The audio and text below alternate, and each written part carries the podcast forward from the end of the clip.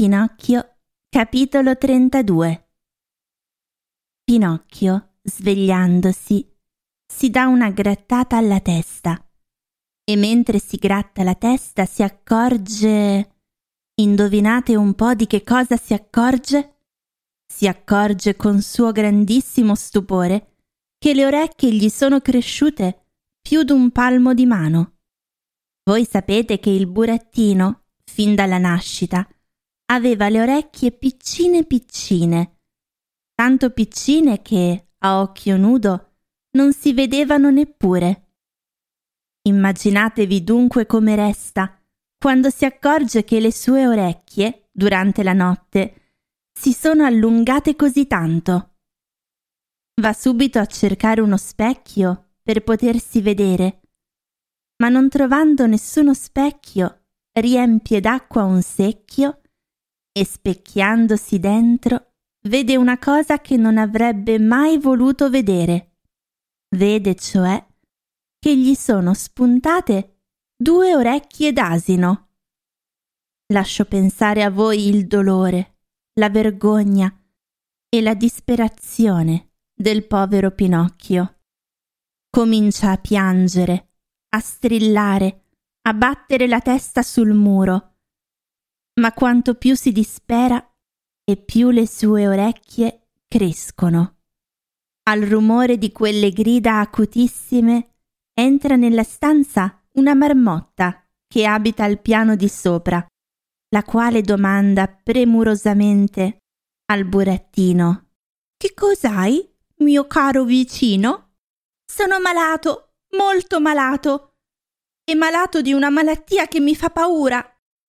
La marmotta alza la zampa destra davanti e tasta il polso a Pinocchio. Poi gli dice sospirando Amico mio, mi dispiace doverti dare una cattiva notizia. Cioè, tu hai una gran brutta febbre. E che febbre sarebbe? È la febbre del somaro. Non la capisco questa febbre, risponde il burattino, che purtroppo invece l'ha capita. Allora te la spiegherò io, aggiunge la marmotta. Sappi dunque che fra due o tre ore tu non sarai più né un burattino né un ragazzo. E che cosa sarò? Fra due o tre ore tu diventerai un asino vero e proprio, come quelli che tirano il carretto. E... Oh, povero me! Povero me! grida Pinocchio, prendendo con le mani tutte e due le orecchie e tirandole con rabbia, come se fossero le orecchie di un altro. Caro mio, dice la marmotta per consolarlo, che cosa ci vuoi fare? Ormai è destino. Tutti quei ragazzi svogliati che si annoiano dei libri, delle scuole e dei maestri e che passano le loro giornate a giocare e a divertirsi finiscono prima o poi col trasformarsi in tanti piccoli somari. Ma davvero è proprio così? domanda singhiozzando il burattino. Purtroppo è così. E ora piangere è inutile. Bisognava pensarci prima. Ma la colpa non è mia. La colpa è tutta di Lucignolo. E chi è questo Lucignolo? Un mio compagno di scuola io volevo tornare a casa. Io volevo essere ubbidiente. Io volevo continuare a studiare. Ma Lucignolo mi ha detto Perché vuoi andare a scuola? Vieni piuttosto con me nel paese dei balocchi. Lì non studieremo più. Lì ci divertiremo dalla mattina alla sera e saremo sempre felici. E perché hai dato retta al consiglio di quel cattivo compagno? Perché? perché io sono un burattino senza giudizio e senza cuore. Oh, se avessi avuto un po' di cuore, non avrei mai abbandonato quella buona fata che mi voleva bene come una mamma e che ha fatto tanto per me. E a quest'ora non sarei più un burattino, ma sarei invece un ragazzino per bene come ce ne sono tanti. Oh, ma se incontro Lucignolo, guai a lui. Gliene voglio dire un sacco. E fa per uscire, ma quando è sulla porta si ricorda che ha le orecchie d'asino e vergognandosi di mostrarle in pubblico che cosa si inventa, prende un berretto di cotone e mettendoselo in testa se lo tira fin sotto la punta del naso. Poi esce e si mette a cercare Lucignolo dappertutto. Lo cerca nelle strade, nelle piazze, nei teatrini, in ogni luogo, ma non lo trova. Allora va a cercarlo a casa e arrivato alla porta bussa. Chi è? domanda Lucignolo. Sono io, risponde il burattino. Aspetta un attimo e ti apro. Dopo mezz'ora la porta si apre e figuratevi come resta Pinocchio quando, entrando nella stanza, vede il suo amico Lucignolo con un berretto di cotone in testa e gli scende fin sotto il naso. Alla vista di quel berretto, Pinocchio si consola e pensa, dentro di sé, che sia malato della mia stessa malattia? Che abbia anche lui la febbre del somaro? E facendo finta di non accorgersi di nulla, gli domanda, sorridendo, Come stai, mio caro Lucignolo? Benissimo, come un topo in una forma di parmigiano. Dici proprio sul serio? E perché dovrei dirti una bugia? E allora perché tieni in testa questo berretto che ti copre le orecchie? Me l'ha ordinato il medico, perché mi son fatto male a un ginocchio. E tu, caro Pinocchio, perché porti questo berretto fin sotto al naso? Me l'ha ordinato il medico, perché mi sono sbucciato un piede. Oh, povero Pinocchio. Oh, povero Lucignolo.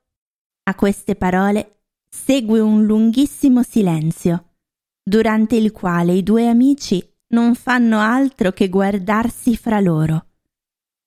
Finalmente il burattino, con una vocina melliflua, dice al suo compagno Levami una curiosità, mio caro Lucignolo.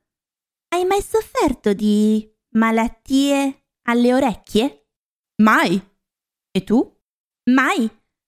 Però da questa mattina ho un orecchio che mi fa male. Anch'io. Anche tu? E qual è l'orecchio che ti fa male? Tutte e due. E tu? Tutte e due. Che sia la stessa malattia? Ho paura di sì. Vuoi farmi un piacere, Lucignolo? Volentieri, con tutto il cuore. Mi fai vedere le tue orecchie? Perché no? Ma prima voglio vedere le tue, caro Pinocchio. No, il primo devi essere tu. No, carino, prima tu e dopo io. Ebbene, dice allora il burattino, facciamo un patto da buoni amici. Sentiamo il patto. Leviamoci tutti e due il berretto nello stesso momento. Accetti? Accetto. Dunque, attenti. E Pinocchio comincia a contare a voce alta. Uno, due, tre. Alla parola tre, i due ragazzi prendono i loro berretti e li gettano in aria. E allora avviene una scena che sembrerebbe incredibile se non fosse vera. Avviene cioè che Pinocchio e Lucignolo, quando si vedono colpiti tutti e due dalla stessa disgrazia, invece di starci male, cominciano a ridere. e ridono, ridono, ridono tanto da doversi reggere in piedi. Se non che, ad un certo punto, Lucignolo tutto a un tratto fa silenzio e barcollando e cambiando colore, dice all'amico Aiuto, aiuto, Pinocchio! Che cos'hai? Ahimè, non riesco più a star ritto sulle gambe. Non riesco neanch'io, grida Pinocchio piangendo e traballando. E mentre dicono così, si piegano tutti e due a terra e camminando con le mani e coi piedi cominciano a girare e a correre per la stanza. E intanto che corrono, le loro braccia diventano zampe, i loro visi si allungano e diventano musi, e le loro schiene si coprono di un pelo grigio chiaro, brizzolato di nero. Ma il momento più brutto per quei due sciagurati sapete quand'è?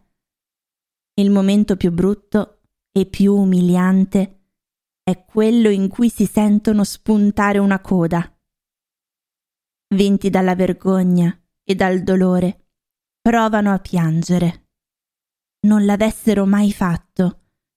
Invece di pianti e lamenti, mandano fuori dei gragli d'asino e ragliando forte fanno tutte e due in coro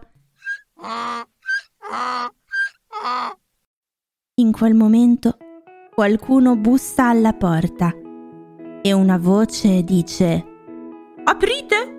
Sono l'omino! Sono il conduttore del carro che vi ha portato in questo paese. Aprite subito o guai a voi!